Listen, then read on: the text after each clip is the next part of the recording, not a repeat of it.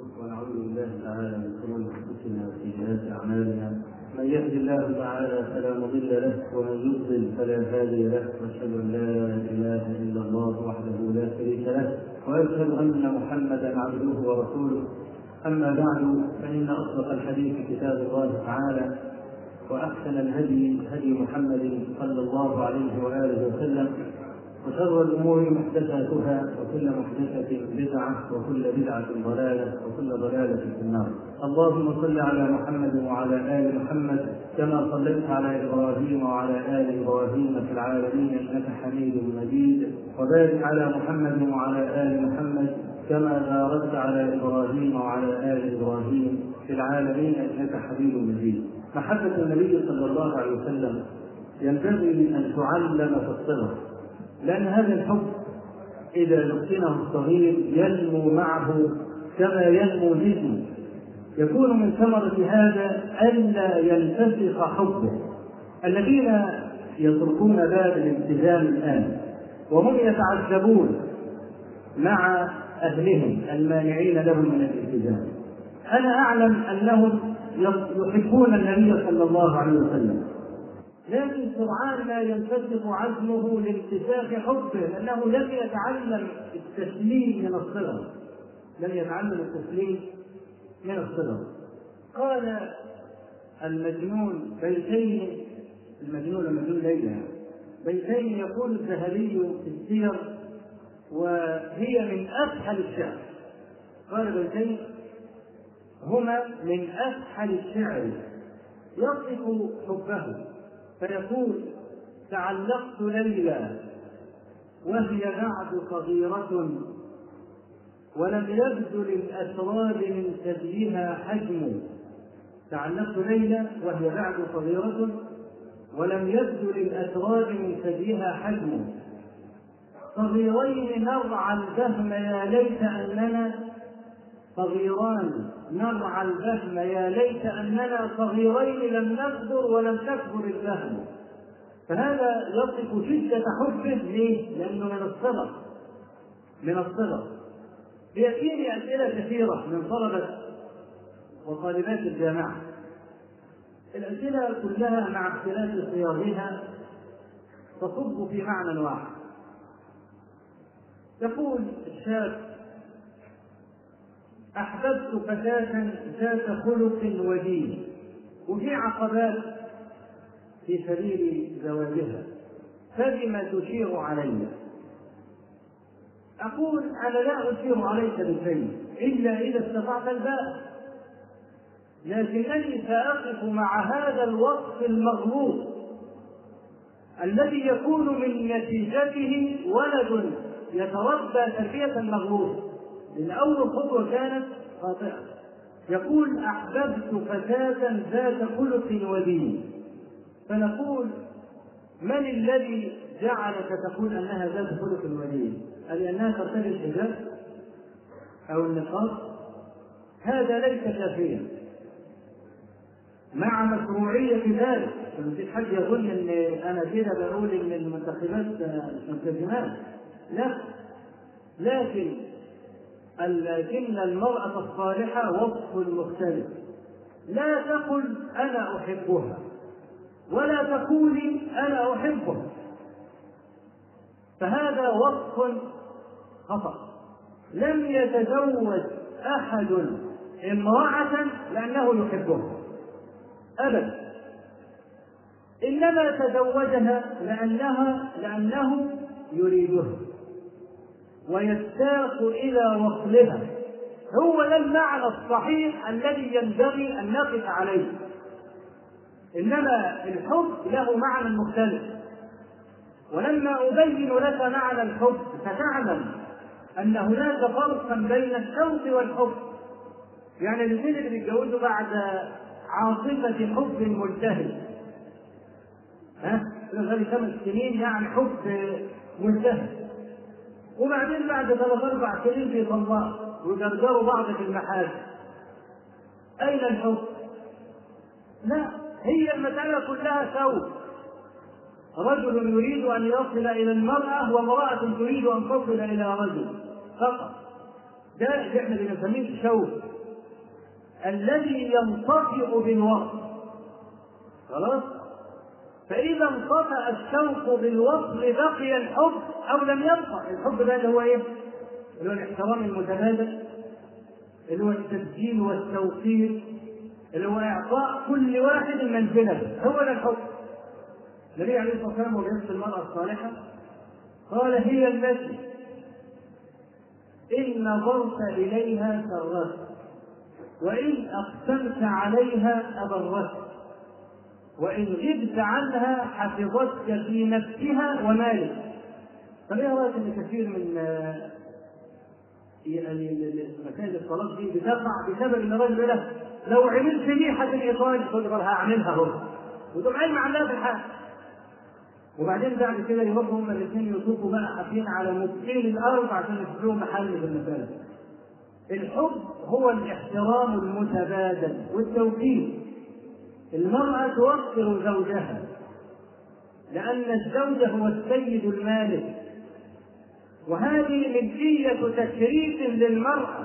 طوالق الرجل زي ما الناس متصورين إنه يسلم على نفسها ويبقى هو كده بطل وبقى راجل. لا نحن سنقف في اللحظات القادمة على قوامة النبي صلى الله عليه وسلم دخل في باب الوفاء.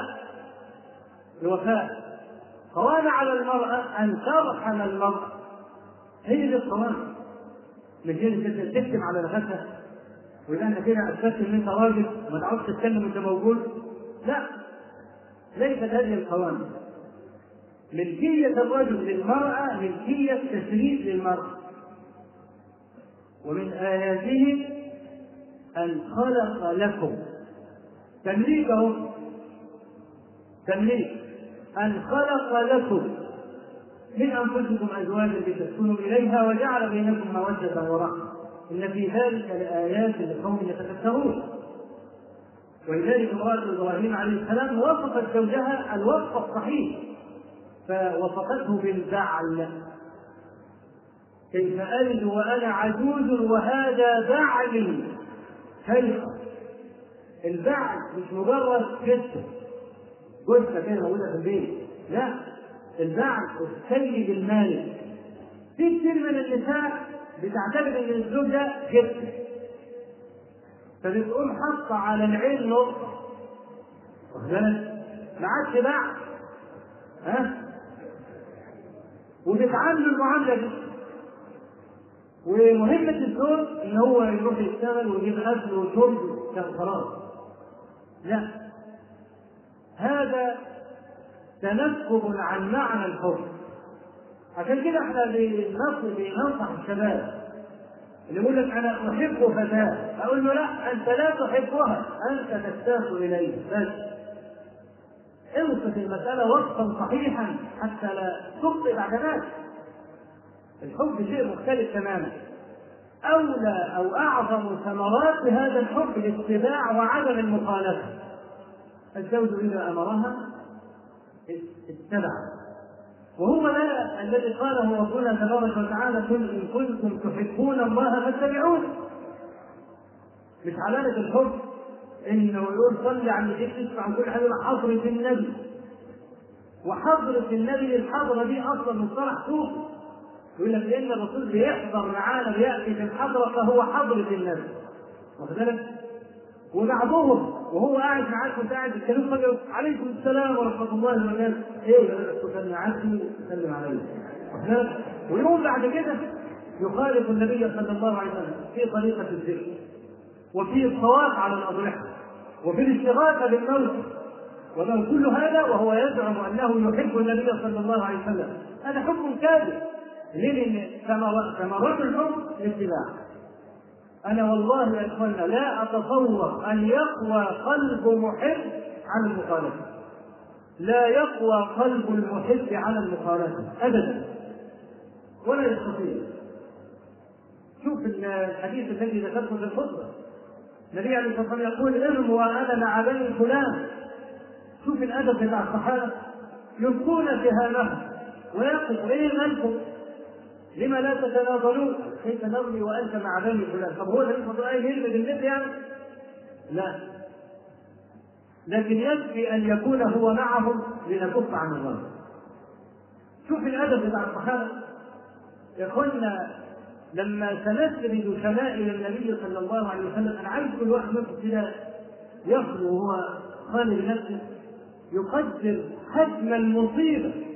التي أصيب الصحابة بها لما مات رسول الله صلى الله عليه وسلم.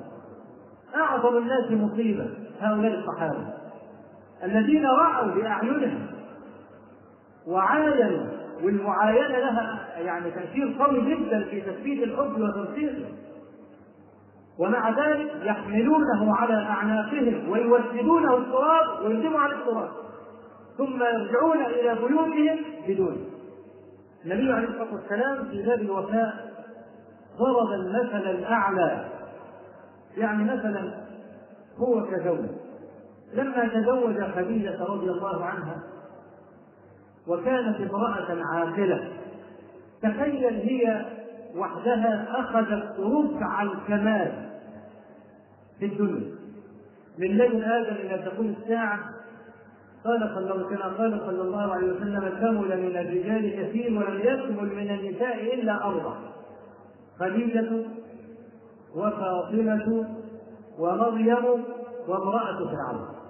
إذا خديجة وابنتها أخذ نصف الكمال فوقفت بجانب النبي صلى الله عليه وسلم وآجرته وأعطته مالها. إحنا بقى عندنا آفة لو لو الست معاها قرشين بتأخذ نصف قوامة نصف القوامة من زوجها. إن القوامة فرق بنت لأن الله عز وجل جعل القوامة للرجل على المرأة شيئين قال الرجال قوامون على النساء بما فضل الله بعضهم على بعض. وبما أنفقوا من أموالهم. يبقى بما فضل الله عز وجل الرجل على المرأة من العقل والجسم والكلام ده. وبما أنفقوا من أموالهم. فالرجل يرد القوامة بالإنفاق طيب المرأة بقى اشتغلت وبتدخل مرتبها في البيت. أكثر المشاكل في بيوت النساء العاملات أكثر المشاكل. المرأة التي سمح لها زوجها بالعمل قد كده وهي أكثر الناس اعتراضا عليه. وجريئة عليه. وعلى الاعتراض عليه. ها؟ وتكسر كلامه زي زي النكتة المشهورة أو القول المشهور اللي تعرفوه. واخد بالك؟ راجل اسمه حنفي ده. صاحب المذهب الحنفي. كانت رجل قوية عليه شوية قوية يعني. هو كان كده يعني يحب يعمل راجل يعني. واخد بالك؟ فيقول أنا كلمتي ما تنزلش الأرض. تقول له حنفي. يقول لا. يقول له إيه؟ طب تنزل المرة واخد بالك؟ وهو هكذا لا يزال في نزول. واخد بالك؟ لا يزال في نزول المرأة العاملة اللي بتصرف في البيت قوية في الاعتراض على زوجها. وتعترض عليه وتنظر له البيت. وتضحي بيه. ليه؟ عندها مرتب تقدر تصرف منه وتقدر تعيش. السبب يا إخوانا أن النساء لم يربوا تربية صحيحة. البنت تبقى في الجامعة. وأمها لا تعلمها شيئا.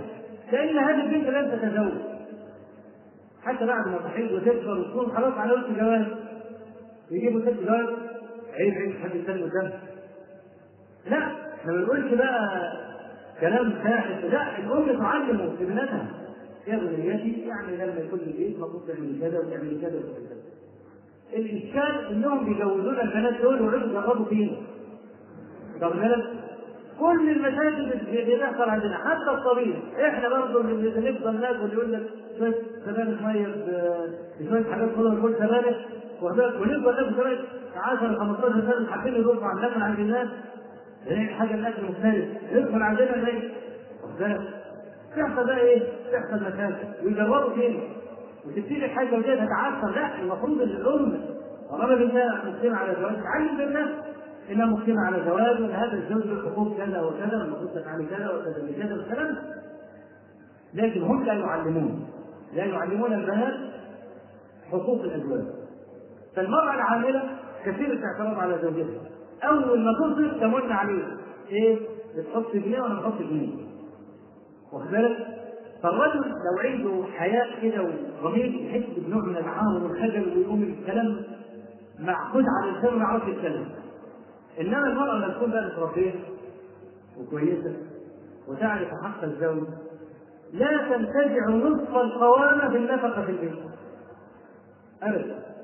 ولا تجرؤ على أن تذكر زوجها بأنها تنفق في البيت. تعرف تقول لأن ربنا شوف بقى زينب امرأة عبد الله بن مسعود. آه عايزة تسأل سؤال. امرأة غنية وعندها زكاة مال فعايزة تسأل هل ممكن تعطي الزكاة لزوجها ولا لا؟ لأن ابن مسعود كان فقيرا. فالمهم ذهبت إلى بيت النبي صلى الله عليه وسلم وقف على الباب الحديث في البخاري فجاء بلال بن رباح على النبي صلى الله عليه وسلم فاستوقفته. فقالت له سل النبي صلى الله عليه وسلم هل يجوز أن تعطي المرأة زكاة مالها لزوجها أم لا؟ ولا تسمني ما تقولش أنا مين؟ أو مين اللي سأل السؤال؟ دخل بلال سأل النبي صلى الله عليه وسلم إن في امرأة لله؟ وسؤالها كذا وكذا فقال له من هي؟ مشكلة يعني له لا تقل. ها؟ لكن ليس من طاعة الله ورسوله بد يفكرني بالحديث وإن كان الإنسان فيه ضعف حديث النعيمان كان النعيمان ده صحابي لطيف. وكان يعني النبي صلى الله عليه وسلم يأنس في مجالسته وكان يضحك النبي صلى الله عليه وسلم. فالمهم جاء رجل أعرابي راكب جمل كده سمين ومنظم وربطه ودخل اليه المسجد بس يقضي حاجته عن النبي صلى الله عليه وسلم. العباس عمل النبي صلى الله عليه وسلم قال لنعيمان والله يا نعيمان لقد قرمنا اللحم. إحنا خلاص نسينا ناكل اللحم. فلو قمت إلى هذا هذا البعير قد ضربته لغرمه النبي صلى الله عليه وسلم ولا اكلنا لحم قال له عايزان ما تكتبش خطوه عن اي بنت فعل ضاربها في اللبه بتاعتنا جايب رقبتها على طبعا أول ما ضرب البعير وخلاص وذبحه استشعر الجرم وقال الله عليه وسلم هيغضب مني أعمل إيه؟ أعمل إيه؟ فاختبأ في بيته. وأخذ عليهم العهد ألا يقولوا اين هو وذلك ألا يقولوا اين هو الاعرابي خرج وجد الناقه مذبوحه خرج فخرج النبي صلى الله عليه وسلم ماله قال له عقر ناقتي قال ويله من الذي فعل ذلك؟ وكذلك من الذي فعل ذلك؟ قال أين النعيمان؟ قالوا لا نعرف وكذلك قال اخرج ولك ماذا فعلت؟ قال يا رسول الله إنهم قالوا لي كذا وكذا قريبا اللحم فلو ضربتها في الفتية فأكلناها وضربها النبي صلى الله عليه وسلم فتبسم النبي صلى الله عليه وسلم وغرم الناقة كاملة وذلك فهو لما يقول له هو فين ما يقدرش يقول له أعرفش يعني لا أشار إشارة إلى موضع الذهن فهو يقول من الذي تستفتي؟ فقال زينب. قال أي الزيانب؟ قال زينب امرأة ابن مسعود فقال له النبي صلى الله عليه وسلم قل لها لك أجران. أجر القرابة وأجر النفقة. امرأة ابن مسعود كانت من أوفى النساء لزوجها. ولا نعلم في شيء من الأخبار إن هذه المرأة مرة نفذت على زوجها وبمناسبة أنها تصرف عليه. ها؟ يعني لا لا تستطيع عليه الكلام. لا. في الصحيح أيضا أن امرأة من بني أسد سمعت عبد الله بن مسعود رضي الله عنه يقول لعن الله النامصة والمتنمصة والواصلة والموصول المتخلجات بالحسن المغيرات خلق الله. فامرأة من بني أسد قالت انظر ما تقول يا ابن مسعود قال وما لي لا ألعن من لعن رسول الله وهو في كتاب الله. فالمرأة خدت بعضها ومسكت بقى المصحف وقعدت تقرأ المصحف من أول الفاتحة للناس. علشان تجد آية كده لعن الله النامصة والمتنمصة طبعا تنتهي. فذهبت إلى ابن مسعود وقالت يا ابن مسعود لقد قرأت القرآن ما بين دفتيه من جلد للجلد فما وجدت ما تقول. قال لئن كنت قرأتيه لقد وجدتيه ألم تقرأي فيه قول الله تعالى وما آتاكم الرسول فخذوه وما نهاكم عنه فانتهوا فهذا مما آتانا رسول الله صلى الله عليه وسلم. فقالت يا ابن مسعود إن امرأتك تفعله. قال لو فعلته لم تجامعنا. شوف قلب قوي إزاي في حدود الله.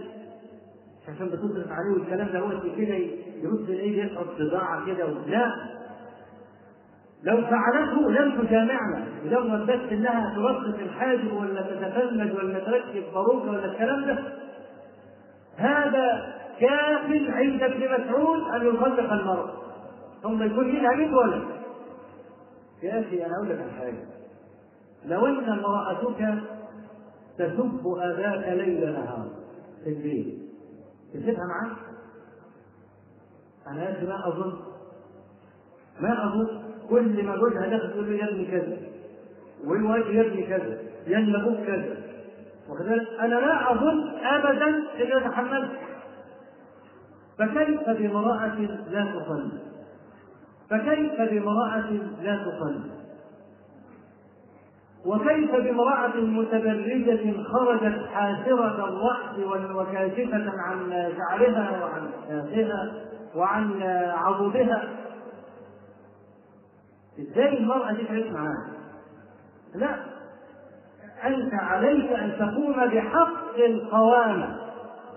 حق القوامة أن تحجز المرأة عن النار وعن معاصي الله تبارك وتعالى. فالقصد يا اخوانا إن مسألة المال بتكثر عين الرجل فيحصل الاعتراض على الرجل من الست إلا من امرأة أصيلة أصيلة ربيه تنظر إلى خديجة رضي الله عنها لما وافت رسول الله صلى الله عليه وسلم بماله ووقفت بجانبه وآمنت به إذ كذبه الناس. ولما رموه عن قوس واحدة وقفت تدفع عنه صلى الله عليه وسلم.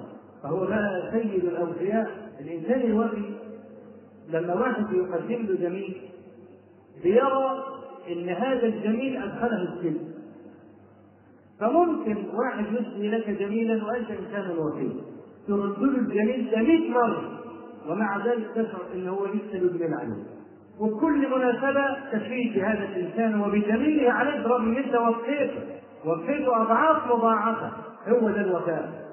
ولذلك بن ثابت هو بيكلم ابا سفيان أيام بني تكافر ابيات زي الرخاص وفيها معنى الولاء والانتماء والزوج عن النبي عليه الصلاة والسلام. يقول له في ابيات طويله هجوت محمدا فأجبت عنه وعند الله في ذاك الجزاء. هجوت محمدا برا كريما رسول الله قيمته الوفاء. أتهجوه؟ ولست له بكفء فشركما لخيركما الفداء. فإن أبي ووالده وعرضي لعرض محمد منكم وصافي يعني أنا أجوز عنه بأبي وعرض أبي وعرضي ولا تصلون إليه. شوف نبرة الحب عالية جدا في الأبيات. نبرة الحب عالية في الأبيات. وأبو فرغة له أبيات رائعة جدا رواه الحاكم في المستدرك. منها نعاد الذي عاد من الناس كلهم بحق ولو كان الحليم المواتيا لأن لا أحد منه صلى الله عليه وسلم. فالنبي عليه الصلاة والسلام لما رأى من خديجة ذلك وفى لها وزيادة. وكان شديد الوفاء لها ولأصحابها ولأقاربها. بل كان بعدما ماتت يذبح الذبائح فيرسل إلى صاحبات خديجة. يرسل إلى صاحبات خديجة وتأتي امرأة عجوز فيهز لها ويبث ويجلسها فوق عباءته. فتقول عائشة من هذه؟ يقول إنها كانت تأتينا أيام خديجة حبيب حبيبي حبيبي. قاعدة الولاء والبراء. حبيب حبيبي حبيبي. ولذلك قال النبي صلى الله عليه وسلم إن من ابر البر أن يصل الرجل ود أبيه. أبوك مات وابوك حام روح لهم. لأن أنت ريحة من أبوك. أنت جزء منه. هتخلي الناس دول يتذكروا هذا الرجل. وأنت كمان تتذكر أباك بهم. نوع من الوصال. أبر الرجل أن يصل الرجل ذلك فالنبي عليه الصلاة والسلام كان يفعل ذلك ويجهر ويقول. برغم إن يعني بالنسبة لنا مثلا يقول الجاري رجل لما تزوج مثلا بامرأتين ولا حاجة لا يصرح بحب امرأة أكثر من الأخرى عشان يعيش سلام. إنما النبي عليه الصلاة والسلام كان يصرح ويقول ويرفع هذا على على نسائه وده من جملة الوفاء ألا يدفن هذا الحب. لما أكثر من ذكر خديجة يوما كما في الصحيحين فقالت له عائشة رضي الله عنها قالت عائشة فغرت وقلت له كأن ليس في الدنيا إلا خديجة امرأة حمراء الشدقين هلكت في الدهر أبدلك الله خيرا منها فقال لا والله ما أبدلني الله خيرا منه. خلاص هذا نص قاطع في أن خديجة أفضل نساء الأمة. نص قاطع أنه أفضل نساء الأمة. لأن العلماء بينهم مناظرات في المسألة دي. أيهما أفضل؟ خديجة أم عائشة فالمسألة فيها تفصيل يعني الأفضلية فيها تفصيل.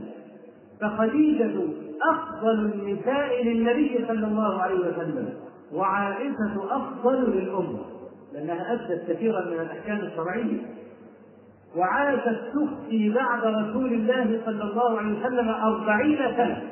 من عنها بنت 18 سنة وتوفيت 58 سنة. عاشت بعده 40 سنة تفتي الناس وتفتي المسلمين فهي أفضل. ولكن مما يفضل خديجة أيضا قوله صلى الله عليه وسلم كمل من النساء كثير ولم يكمل من النساء إلا أربع والعلماء بيقولوا إن نفي الاستثناء يفيد الحصر يعني التفصيل محفوظ من أربعة الكمال محفوظ من أربعة دول. تتمة الحديث بقى علشان ما فيش حد برضه يعني فضل عائشه ولا حاجة. لا قال وفضل عائشة على سائر النساء كفضل الثريد على سائر الطعام. فأعطى لها الفضيلة ولكن كلمه سائر هنا التي تفيد العموم أي سائر النساء ما عدا الأربع. ها؟ يعني الأربعة دول هنستثنيهم بقى نطلعهم. أما بقية النساء باستثناء الأربع فعائشة أفضل هؤلاء جميعا. إذا هذا نص في تفضيل خديجة أم لا؟ أيضا في تفضيلها فالنبي عليه الصلاة والسلام رفعها وقد رفعها رب العزة تبارك وتعالى كما في الصحيح أيضا أن جبريل عليه السلام كان مع النبي صلى الله عليه وسلم وخديجة آتية بإدام إدام يعني القضية يعني. فقال جبريل يا رسول الله ها هي خديجة آتية فأقرئها السلام من ربها ومني يا سلام يا سلام على المرأة دي. شوف لما تكون مذكورة عند الملك والملك ينوه باسمها. يا يا سلام على العبد ده. سعد بن معشر شفت رجل يمشي على الأرض بقدميه يهتز له عرش الرحمن يوم يموت؟ يا له من عبد كم حجم هذا العبد اللي العرش اللي السماوات والارض كحلقة في كلام بالنسبة للعرش. يوم هذا العرش يهتز لموت سعد بن معاذ. وخديجة رضي الله عنها يقول جبريل اقرئها السلام من ربها ومنه وبشرها بقصر في الجنة من قصر لا نصب فيه ولا تعب فتدخل خديجة المرأة الوفية فالنبي عليه الصلاة والسلام يستقبلها بهذه البشرى بسلام الله عليها وسلام جبريل. فترد رضي الله عنها فتقول إن الله هو السلام وعلى جبريل السلام. فكيف فرطت ولم تكن على الله السلام كما قالت على جبريل السلام؟ فمن الذي علمها؟ نتفرق بقى في الرد إن الله هو السلام وعلى جبريل السلام. فقال النبي صلى الله عليه وسلم وفاء بوفاء وكان وفاؤه أعلى. وأطيب وأخبر ظل يذكرها حتى مات عليه الصلاة والسلام. ففي باب الوفاء هو سيد الأوفياء صلى الله عليه وسلم. وللبحث بقية أقول قولي هذا وأستغفر الله العظيم لي ولكم. أقول قولي هذا وأسأل الله تبارك وتعالى أن يعبدنا وإياكم له وأن يجزينا بأحسن الذي كنا نعمل. السلام عليكم.